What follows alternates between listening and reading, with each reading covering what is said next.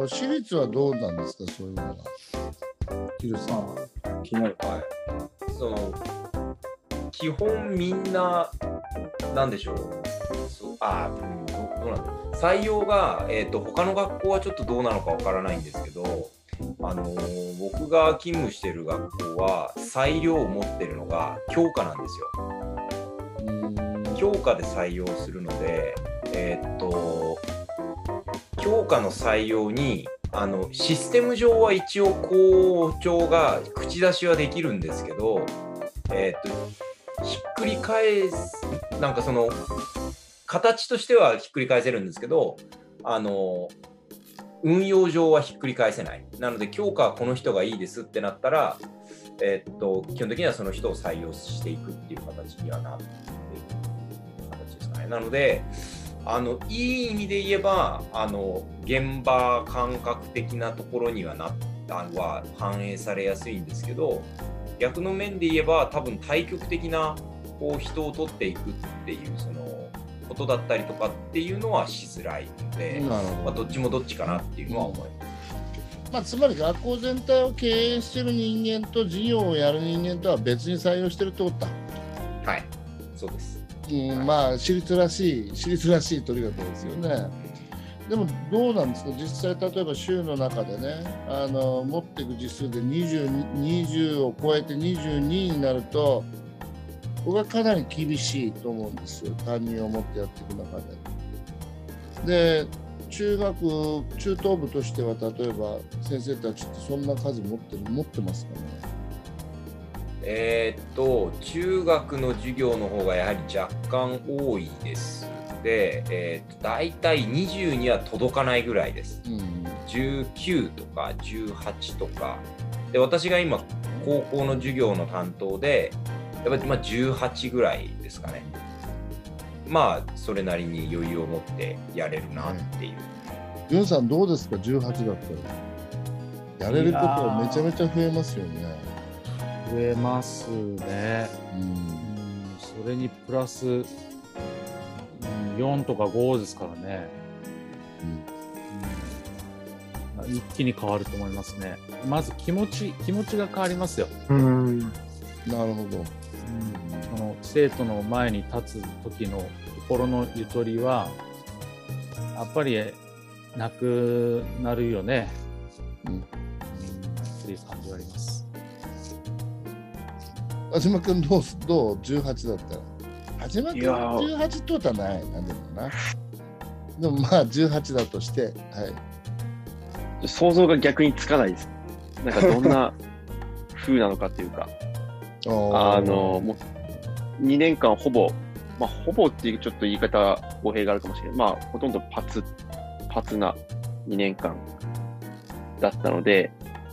たまにこう授業変更とかたまにこういろんな関係で授業がなかったりしたときにこの時間を何やっていいんだろうみたいななんか そ, そういうことをたまに思ってそれはやばいしまうというかなんかっていうこともあったりして、君なんかサティアンとかに連れて行かれてるんじゃないのね。え、サ、サ、サティアンって何ですか。サティアンって何ですか。困ったぞこれは。えー、ルさんあとよろしくお願いします。それを一から説明は無理だな。俺はダメだな。すみません。違う番組になっちゃうしちょっと放送できなくなっちゃうから後でね。ごめんね。後で言った僕が悪かった、ごめん。いや、すいません、すいません。でもやっぱりね、そのじゅうはちぐらいで余裕を持たせて、僕はね、あの多分みんなここにでお話しされてる人たちは、一般の人が言ったら、この人たちは授業やりたくなったら先生なんかやるんじゃねえよみたいにふうに思うかもしれないけど、そうではないんですよ。うん、だから僕らの授業ってライブステージをやってるわけだから。やっぱりそれの一発一発にこうクオリティを入れ、入れたいと思う思いがあるわけだから、そのなんて言うんだろう、寝る、寝る間も惜しんで息つく間もなくずっとその高いクオリティをキープしながら子どもたちの微細な変化に反応しながら、じゃあ授業をやって子どもたちに接しろって、それはねなかなかやっぱり劣化するんだよね。それをどういうわけだか部活動のせいにしてきてるんだけど、そうではないんです。そもそも人が足りない。で、子どもたちがじゃあ、あのみんな前向けって言ったらはいって言って前向いて、先生の言うこと聞かない人たちは悪い人だ悪い子だとかって言ってすいませんって言ってた時代じゃ絶対ないわけだから、うん、だからもっとその子どもたちのそばに行って、その伴走者、まあ今日もその文部科学省のえー、これからの学校に関する投資みたいなのが出てたけど、まあ、先生は伴走者になりなさいっていうふうに出てた。僕はその通りだと思うんですよ。でも伴走者って普通隣で走ってる人だからね。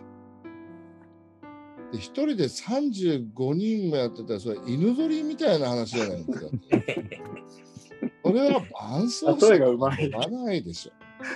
だからもう現状をちゃんと考えて言葉を選んでいった方がいいんだろうなと思うんです。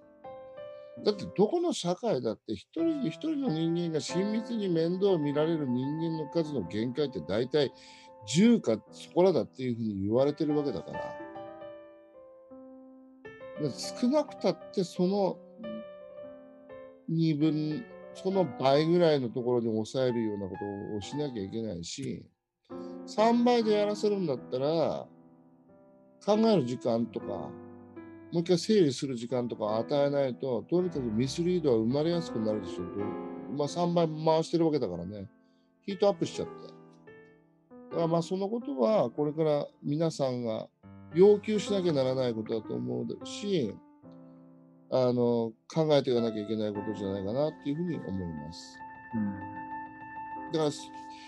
降ってくる教育働き方改革じゃなくて、こっちから出していく働き方改革は本当の話じゃないんですか。本当改革が上から降ってくるというのはおかしな話でね、うん、確かに。じゃあじゃあ今までそれをさせてきたのは誰だったんだっていう話じゃないですか。謝罪関係から始まんなきゃいけない、本当は。今まで大変申し訳ありませんでしたと。それがないのに改革してやるから喜べよっていうのは、俺はね、僕らも長三母神の世界に出てくるお猿さん扱いされてるに等しいと思うのね。だからやっぱり僕らとしては働いてる方からしたらこれをやってくれると嬉しいっていうのをやってほしいと、それを言うなんて、うん、出すべきじゃないかなっていうふうに思います。で、今日ヤフーに出てたのはあの皆さん多分部活のことをね、あのしあのプラスに捉えてる先生方だと思うのでお話ししますけど、えヤフーに富山県のニュースが出てて、富山の富山の先生たちは 土, 土曜日日曜日の部活動を学校から切り離した方がいいっていうのを、そう思う、ある程度そう思うがきゅうわりになっちゃったっていうニュースを流してるんですよ。えーで、誰にアンケートを取ったって聞いたら、それ教職員組合の皆さんにアンケートを取った、ね、それは母体がおかしいっていうそういうのダメでしょって、それでニュースにしてしまうんで、うん、ヤフーも上げていくっていうのはそれはちょっとねおかしいんですよ。だからもちろんその土曜日、日曜日切り離した方がいいというふうに考えられてる人たちがいらっしゃることもいいし、うん、いや、やりたいっていうふうに思われる先生がいらっしゃってるのもいいんですよ。でもそれでその子供 キューオーエル が上がらないんじゃないかっていうんだったら、 キューオーエル って時間だけの話じゃないじゃないですか、うん、そしたらお金を払うべきですよ、やっぱりそれがね。で、その誰かをまたまた先生じゃない人間をまたボランティアで使おうとしてる、ただ働きという名のボランティア、それはボランティアでは本当はないんですよね。ボランタリーっていうのはもうその意思を持って同調して、その同志として動いていくのがボランティア精神だから、ただで働くことをボランティアって言ったのは、それはその時の為政者が都合がいいように言ってたから、協力者のことをボランティアっていうわけだからね。まあ、有償ボランティアにしていって、それである程度豊かさを、金銭的豊かさを保障できる状態にすべきだと僕は思います。なんか政府演説みたいになっちゃったけど、すみません。いや、でもそうして、西さんに質問、追加で質問していいですか？はい。あの、さっき、今部活の話が出てるので、まあ、カンボジアとかは、いわゆる日本の部活ってないと思うんですけども、まあ、あのー、そのカンボジア、カンボジアから見たというとおかしいんだけど、部活がないような国から見ての日本の部活ってどういうふうに思われてるのかというのがまず一つと、もう一つは、カンボジアの、まあ、に、で、教員、教員という仕事に対してのどういう見方をされてるのかということを知りたいです。お願いします。はい。一つ目の質問の部活についてですけど、はい、えっとまあ、これ全部がそうじゃないと思うんです。日本の部活ってどうし、まあ、分かりやすく言うと、練習が休みになったっていうと子供は結構喜ぶような経営をしてる、部活経営をしてるのがイメージがあって、カンボジアから見たらカンボジアのスポーツクラブとかも結局やりたいからやってるはずだから、練習が例えば今日できなくなったよっていうと結構がっかりする。子供がやりたいからやってるっていうのがやっぱスポーツであったり好きなことであって、でそれ日本の、まあ、部活の悪いイメージっていうとどうか長時間でやらされてるっていうのがどうしてもあるのかなって思っていて、で今はそれがだいぶだいぶ変わってきつつあるのかなっていうのは思っています。はいはいはい、スポーツ、スポーツクラブというのは地域のスポーツクラブみたいなのが結構存在してるんですか？えっとまあ全てのスポーツじゃないんです。子どもたちの習い事の一つでサッカークラブとか、うん、体操とか、まあ、日本人だったり、まあ、カンボジア人が教えたりっていうところはあって、そこに入ってる子は何人かいました。それはでもやはり富裕層の子じゃないとなかなか行けないような感じですか？お金が結構発生しますか？あ、お金は発生します。 な, なので、うん、やっぱりカンボジア現地の子が習ってることはほぼないと。ああ、なるほど。日本人日本人の子は行ったりしてる子がいるということですね。日本人、欧米人、あとカンボジアの富裕層が習ってるっていう印象です。はいはい、わかりました。もう一つの、あの教員っていうのは、教員の見方、もう一度、もう一つの、まあ、カンボジアの人たちが、まあ、教員という仕事に対してどういう捉え方をしているか、まあ、子供でもいいんですけども、はい、日本人ってだいぶ教員の捉え方だいぶ変わってきたなと思うんですけど、以前に比べたら。はい、えっとまあ、カンボジアの現地の話、僕の知ってる話だと、えっと、教育大臣が行ってちょっと話す機会があって聞いたら、向こうは昔給料のあ教員の給料がめちゃくちゃ安いと、もう月ごせんえんとかだったらしいんですよ、昔は。で今でようやく月にまんえんぐらいになったっていう、まあ、物価ももちろん違うんですけど、なので教員のなり手が本当元からいないっていう話はしてあったので、その教員っていうものを子どもたちがどう思ってるかっていうと、将来なりたい職業ではないような気がします、カンボジアからしたら。はい、職業に尊敬が集まってるわけではないっていう。ないんですね。と思います。特に公務員、警察もそうなんですけど、警察もあんまりなり、なりたくないというか、そう、もうそれこそ賄賂もらってるぐらいなのはもう横行してるので。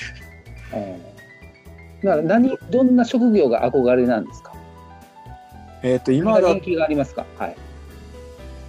そうですね、まあ、スポーツ選手はあのサッカーが盛んなので、やっぱり子どもたちはなりたいっていう子がいましたし、あとは、まあ、富裕層だとやっぱりこう海外出てやりたいとか、あと日系企業に就職したいとか、それこそそういうのは聞いたことがあります。やはりあのお金、お金というか経済的に豊かになることを、まあまあ、言い悪いは別にして求めてる子が多いですか？やっぱ貧しい子が多いので。いや、でも貧しい子はなんか夢とか希望をもう持てないっていう、なんかこうドキュメンタリーでなんか俳優さんが来て、カンボジアのそれこそ本当に貧困層の子に斎藤工だったかが来てインタビューしてる動画、僕ちょっと衝撃的だったんですけど、将来夢はあるのって聞いたら、夢って何って聞き返した子が結構いて、自分はもうこの親と同じような人生を歩むんだっていうマインドしかない子がやっぱり特に貧困層は多いみたいですよね。うん、はい、そこだよね。でもそれが果たしてあの不幸なことなのかどうかだよね。物欲にまみれてるから不幸に見えるのかもしれないしね。そこに温かさとこう穏やかさを感じている何かがあれば、それは決して不幸じゃないかな。いや、本当まさにその通りで、その子も話してる表情全然暗い、落ち込んでるとかじゃなくて、うんうんまあ、それで家族とずっと一緒にいれるんだから別に俺はいいんだよって感じだったんですよ、うん、それはまあなんかよくあのまあ、あの経済、ね、経済水準というかあれだけども、経済的にあの生活が低い国の子たちがよく聞く話ですよね、カンボジア以外でもね。そうだと思います、はいはい、ありがとうございます。他でちょっとこう追加で質問とかってありますか？ヨネさんとか大丈夫ですか？あ、文さんお願いします。はいえーとでは、えーそもそもその行くまでの流れというか、あこう行きたいですってこう自分が表明して、そこからどういう段取りでどういうふうになってって、多分国も選べるわけじゃないですよね、多分ね。そういったその行くまでの流れをざっくりと教えていただけるとありがたいです。はいえっと私の、えー、と受けた千葉県の話になるので、これ全ての都道府県で一緒かどうかちょっとわからないんですけど、お話しさせていただきます。えっと、まずは大体しがつ下旬ぐらいに校長先生があの職員連絡会とか打ち合わせで、海外に行きたい人募集が来てますっていうことをこう 全, こうあ全職員に周知をしてくれます。で、その後学校長の推薦を受けて、千葉県の場合確か採用されてさんねん経験している以上が一応対象なんですけど、で校長先生の、えっと、推薦いただけたら、えー、履歴書とか志望動機とかを書いたものを、えー、市教委を通じて研究あ市教委に送ります。で私の場合は浦安市が所属している勝南教育事務所、えー、護士がいるところの面接と、えー、あとは論、論文ですねを書いた試験がありました。でそれが終わっそれがあったのはごがつ上旬で、で二次試験が千葉県の試験がはちがつにあって、そこも、えー、面接と論文でした。でそこで結果が、えー、出たら、えー、合格ということだったらはちがつ下旬ですねに、えー、文科省の試験があります。ここは面接だけでした。でえー、そこでは、えー、結構圧迫面接があったりして、あのー、文科省の先生あ職員と、えー、財務省とあとは事務局の人数名で面接をやってっていう流れがあって、結果が出たのがじゅうがつで、国が言われたのがじゅうにがつにじゅうぐらいで、そから赴任がしがつ上旬という流れがありました。はい、以上です。ありがとうございます。実際に、えっと、赴任する前の準備って結構バタバタでした。さんかげつよんかげつしかなかったんですよね。国をまたいで引っ越しをするってなった時に、で具体的な場所とかっていうのもそのじゅうにがつのにじゅう何日とかに分かった。はい、あのじゅうにがつのにじゅうぐらいにカンボジアのプノンペンだよっていうふうに言われて、えー、そこから、えっと、オリンピックセンターあの代々木にあるところにいちがつの中旬ぐらいにいっしゅうかん研修缶詰でやっていただいて、まあ、通常の業務をやりながら引っ越しであるとか家を決めたりとかっていうことをやっていきました。大変だけどなんとかなった。そうですね、あの毎週クリーンセンターにあの粗大ゴミ捨てに行ったりとかして、あの仮アパートだったので物をなくしていかないといけなかったので、そういうところではいい断捨離になったなと思いました。あの実際にその赴任する前までになんか海外で住んでた経験とかってありますか、石さん？いや、旅行はありましたけど生活は初めてです。じゃあその海外全然行ったことが、それこそヨネさんみたいにちょっと海外行ったことないんですっていう方でも、あのマインドがこうあれば、前向きであれば行けるっていうことですよね。もう全然行けると思います。逆にこう先入観がなくていいかもしれないとかっていうこともありますかね。あ、本当にいいと思います。はい。なのでいやこうやっぱこういうシステムってぜひこうなんか活かせる人は活かしてこう意思がある人はぜひ活かしてほしいですよね。なんかいろいろ見て帰ってきてでそれがまたあの生徒たちにやっぱ還元されるのでなんかそういうような形でこうぜひ今これを聞いているリスナーの方で迷ってる方がいたらトライしてほしいなってちょっと思いますといういいまとめだ、いいまとめ。はい、ありがとうございます。うん、ちょっとこう、いや、ちょっと考えといたまとめなんですけど。ナイス、ナイスまとめ。はい、綺麗な経験をする。はい、っていう感じで。あと何か追加、なんかちょっと言っておきたいことってあります？大丈夫ですか？じゃあ最後ちょっといちじかんはんも。はい、もちろん。あの僕がや言ってよかったなと思うこと結構話したんです。それ以外に最後にあったのがあの教員じゃない大人との付き合いっていうところがやっぱあって、まあ、それはどういうことかっていうと、まあ、現地の日本人の、えっと、ソフトボールチームとかそこでそこにいる人は企業の駐在の方だったりするんですけどその人たちと知り合えてこう、まあ、余裕がやっぱ あ, あったのでそこそ飲みに行った時にいろんな話してもらったりとか企業の苦労話とか今の、まあ、勉強すればいいんでしょうけどなかなか部活日本で教員やって土日部活やってるとこう会えない人だったり、そういう人たちと知り合えて、こう話を聞くことっていうのは、まあ、すごくそれも良かったことの一つかなとは思いました。つながりだったりとかっていうのが作ることができたっていう。そうですね、はい。本当にその最初ちょっとこう家庭のあの危機的な状況を回避するためからっていうあれですけど。なんか得られたものやっぱ結構多いですよね。なんか多そうですよね。多い多そうですよね。そうですね。多かったと今は思います。はい。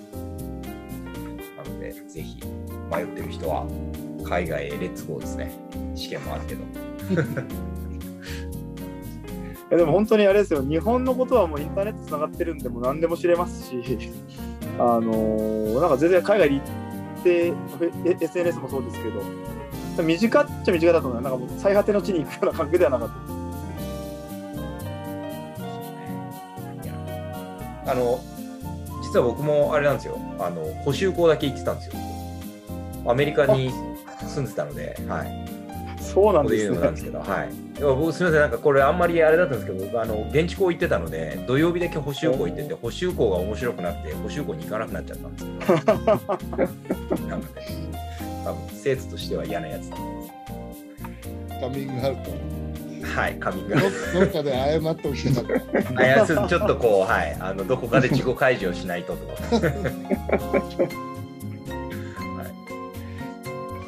なんですかね。いやー、すみません、なんかいちじかんはんも話してもらっちゃって。ありがとうございました。ありがとうございました。ありがとうございました。はい。良かったです、石さん。いやー、本当。